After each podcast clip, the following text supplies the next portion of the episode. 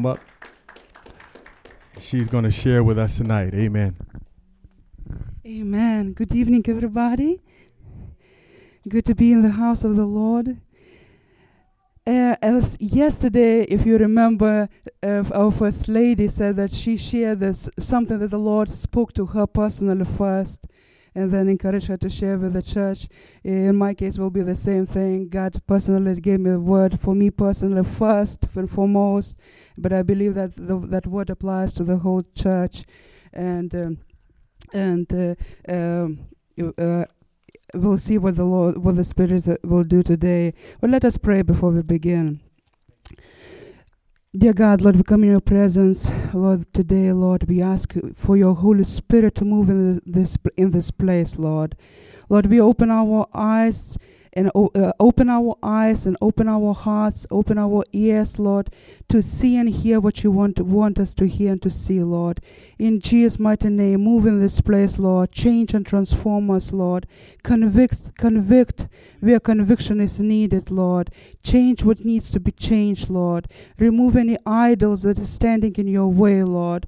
In Jesus' mighty name, Lord. Heal the broken, deliver the bound, Lord. In Jesus' mighty name, set us free with your truth, Lord, in this place, Lord. In Jesus' mighty name, Lord. Let your truth do, do its work, Lord. We are preaching this week that you are the life, you are the way, and you are the truth, Lord. And we ask that you would you reveal as such here in this place, Lord. Is Jesus' mighty name. As uh, let your life flow abundantly, Lord. In Jesus' mighty all the dead places, Lord. You let your life flow and bring forth fruitfulness, bring forth fruit of righteousness.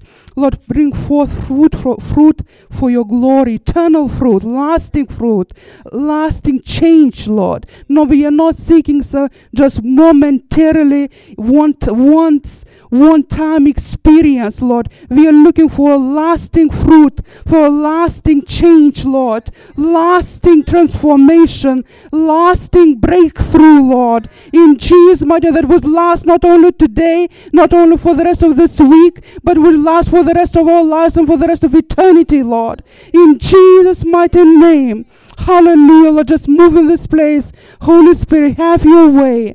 Lord, and we give you the glory for what you're going to do, Lord. Have your way. Move freely, Lord. We receive, we open ourselves, we open our hearts to receive, Lord, whatever you have for us today. In Jesus' name, amen before before I share what, what the Lord put, has put on my heart, I want to want to show you one video which pretty much summarizes what I'm going to talk today. Uh, it's a, a, the dramatized version of the uh, vision that God gave to William Booth, the founder of Salvation Army. But uh, never, it, uh, it was given a long time ago. I didn't don't remember exactly what year, but it still applies and very accurately depicts the condition of the church even to this day. So please uh, focus your attention uh, on the screens.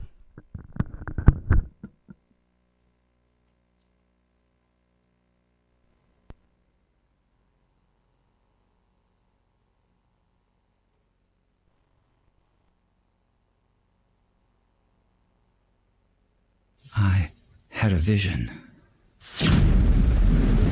I saw a dark and stormy ocean.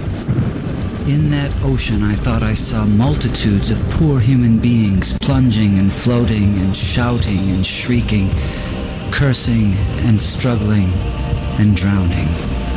And out of this dark, angry ocean, I saw a mighty rock that rose up with its summit towering high above the stormy seas. And all round the base of the rock, I saw a vast platform and on this platform I saw with delight a number of the poor wretches continually climbing out of the angry ocean. And I saw that some of those who were already safe on the platform were fervently helping the poor creatures still in the angry waters to reach safety. But something puzzled me. Although they had all been rescued at one time or another from the ocean, nearly everyone seemed to have forgotten all about it. Anyway, the memory of its darkness and danger no longer troubled them. And what was equally strange and perplexing to me was that most of these people did not seem to have any care, that is, any agonizing care, about the poor perishing ones who were struggling and drowning right before their eyes. But then I saw something wonderful. I saw a great being from above come straight from his palace, right through the dark clouds, and he leapt right into the raging sea among the drowning people. And there I saw him toiling to rescue them until the sweat of his great anguish ran down in blood. And he was continually crying to those already rescued to those whom he had helped with his own bleeding hands, to come and help him in the painful and laborious task of saving the lost. But the strangest thing of all was that those on the platform to whom he called were so taken up with their trades and professions and money saving and pleasures and families and community and gatherings and religions and arguments about it that they did not respond to the cry that came to them from this wonderful being who had himself by his Spirit gone down into the sea. And so the multitude went on struggling and shrieking and drowning in the darkness. And then I saw something that seemed stranger than anything that had happened before in this very strange vision. Those whom this wonderful being cried out to to come and help him in his difficult task were always praying and crying to him to come to them. Some wanted him to come and stay with them and spend his time and strength in making them happier. Others wanted him to come and take away various doubts and misgivings they had concerning the truth of some letters which he had written them. Others wanted him to come and make them feel more secure on the rock, so secure that they would be totally sure they would never slip off again. They used to meet and get as close to the rock as they could, and looking towards the mainland where they thought the great being was, they would cry out, Come to us, come and help us. But all this time he was down among the poor drowning creatures, crying to them in a hoarse voice, Come to me, come and help me. And then I understood it all. It was plain enough. That sea was the ocean of life, the sea of real actual human existence. Those multitudes of people struggling in the stormy sea were the billions of sinners from every race, language, and nation. That great sheltering rock was Calvary, the place of the cross. And the people on it were those who had been rescued from sin and hell and who professed to be followers of Jesus Christ. That mighty being who called to them from the tempest was the Son of God, the same yesterday, today, and forever, who is still struggling to save the dying multitudes about us from this terrible doom of damnation, and whose voice can be heard above the music and machinery and noise of life, calling on the rescued to come and help him save the world. My friends in Christ, you are rescued from the waters. You are on the rock. Jesus is in the dark sea, calling on you to come and help him. Will you go?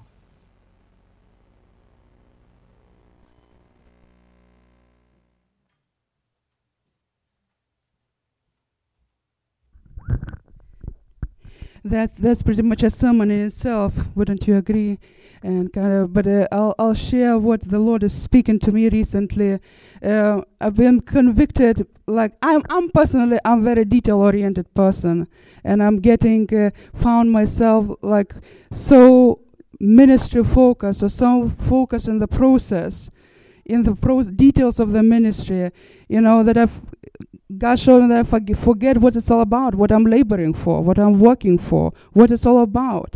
Because sometimes I found myself in such detail that nobody else cares but me. you know, so, uh, you know, but just, you know, losing the big picture, you know, and and then I'm crying and complaining, why God you're not hearing? Why God nobody understands me? Or why why nobody appreciates it? Uh, but I'm I'm I'm sensing that it's not only my problem, but we tend as a human beings, we're so, so self-centered and that selfish nature tends to overtake us. When we get so focused on ourselves, different different things for different person. Some for some maybe their own family, for some children, for some work, for some ministry, you know, for some other some hobbies, whatever it is. We for somehow some way do do do somewhat the business of life or some our fleshly sinful nature. W- for one or the other reason, we tend to lose focus of what really matters for Christ. You know, and we then we praying on ourselves, we're asking God, come, come, show us more, give us more, bless us more, you know, just give us more revelations. But we forget and, and we lack sometimes we, we say we don't see we, if you uh, I you know I'm sometimes missing quite often actually not sometimes missing missing the actual presence that powerful presence, that powerful anointing that that was uh, that believers experienced in the Acts in the first church, the wonders, the signs and signs, the healings, the miracles, the resurrection uh, from the dead. We are preaching that Jesus Christ is the same. And we believe that. I believe that we believe, all believe and agree that Jesus Christ is the same. But we don't see the same. We don't see his hand moving the same. Have you ever wondered why? We preach, we believe the same word that apostles preached. We, we claim that we have the same spirit, and we do, but we don't see the same power of God manifested in this world. I wonder why. I was pondering on that, and and uh, you know, we we we as in that video we saw, uh, we are crying, God, where are you? God, manifest yourself.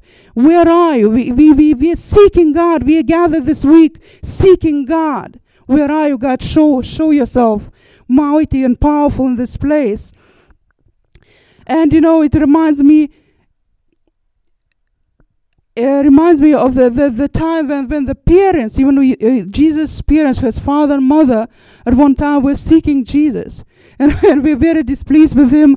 Uh, uh, they, they couldn't find him, and finally they found him in the temple, and they were kind of uh, uh, uh, um, scolding him for, for disappearing on them, leaving them, and, and they, they had such a hard time. And look what Jesus answered to them.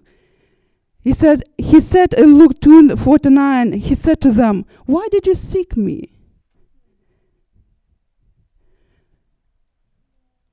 Don't you know where, where, where, where to find me? I, I, I hope you should have known, you, my parents. You're the person who's supposed to know me best. Why do you seek me? Why did you, why did you worry? Why did you have such a hard time finding me? Did you not know? Did you not know that I must be about my father's business. He said that to his parents, the people whom should have known him, should have known what his goal was, you know. But the other group of people who should have known, who should have known but didn't know, were his disciples. His disciples. And after that includes us too. Uh, in John 4, uh, in, in John 4, when, if you remember in John 4, uh, Jesus ministers to Samaritan woman. To, and after he ministered, he, uh, while he was ministering, his disciples were out in the city buying food. And when they returned, they urged him to eat. But look what Jesus says I have food to eat of which you do not know. Unfortunately, the very unfortunate, you do not know. You do not know the food that I'm about to eat. The disciples pondered, they couldn't comprehend it, and Jesus had to explain. He says, My food is to do the will of him who sent me and to finish his work. That is my food. Now, what was the will of God? What was that food that uh, uh, uh, Jesus was talking about? What was the will of God that Jesus came to fulfill? Let's look in John 6:40. It answers plain and simple. And this is the will of him who sent me, that everyone who sees the Son and believes in him may have everlasting life. And I will raise him up at the last day. That was the ultimate goal, the ultimate mission, the ultimate purpose why Jesus came to this world to save the lost. That was the only, the primary, the ultimate uh, reason. That was his mission. That was he, he, that was his business that he came to fulfill here on earth to save the lost.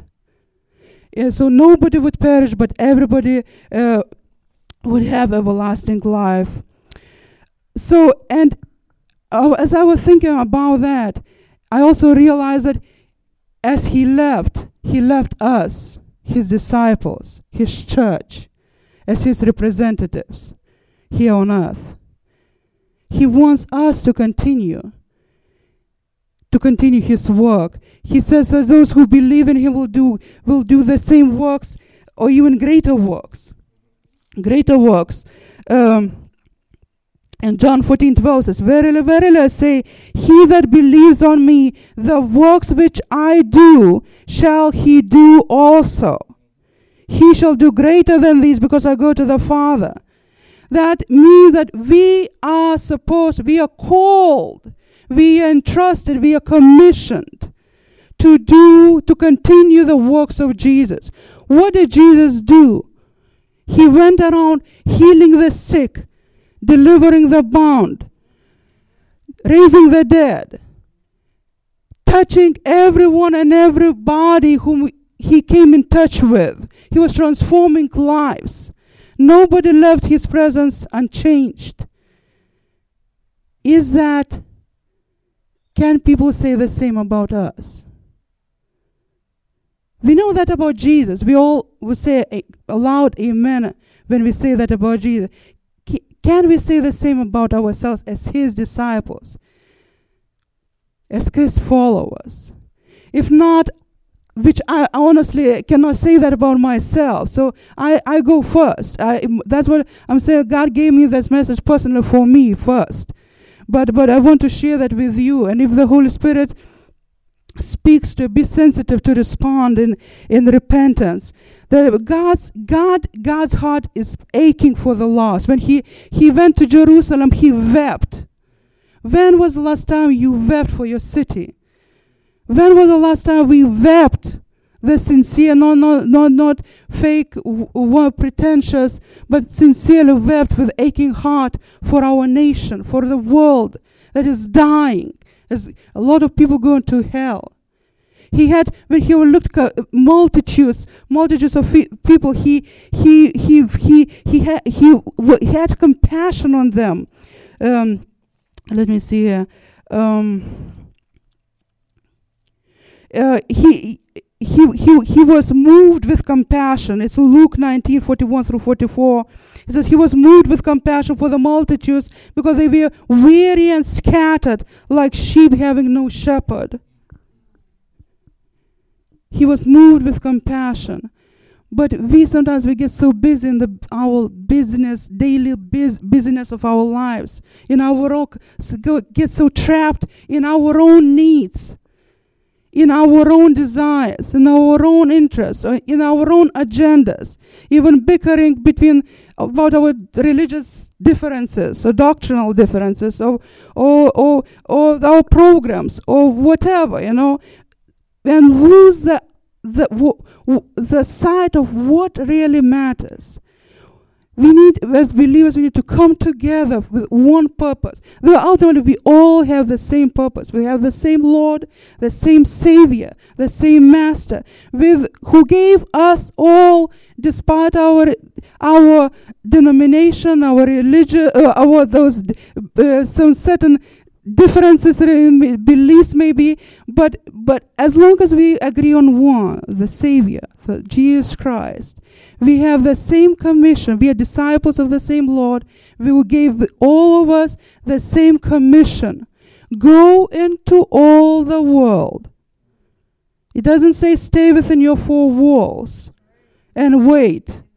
It says go out Go into, into all the world where the lost are and preach the gospel, preach the good news of the Jesus Christ.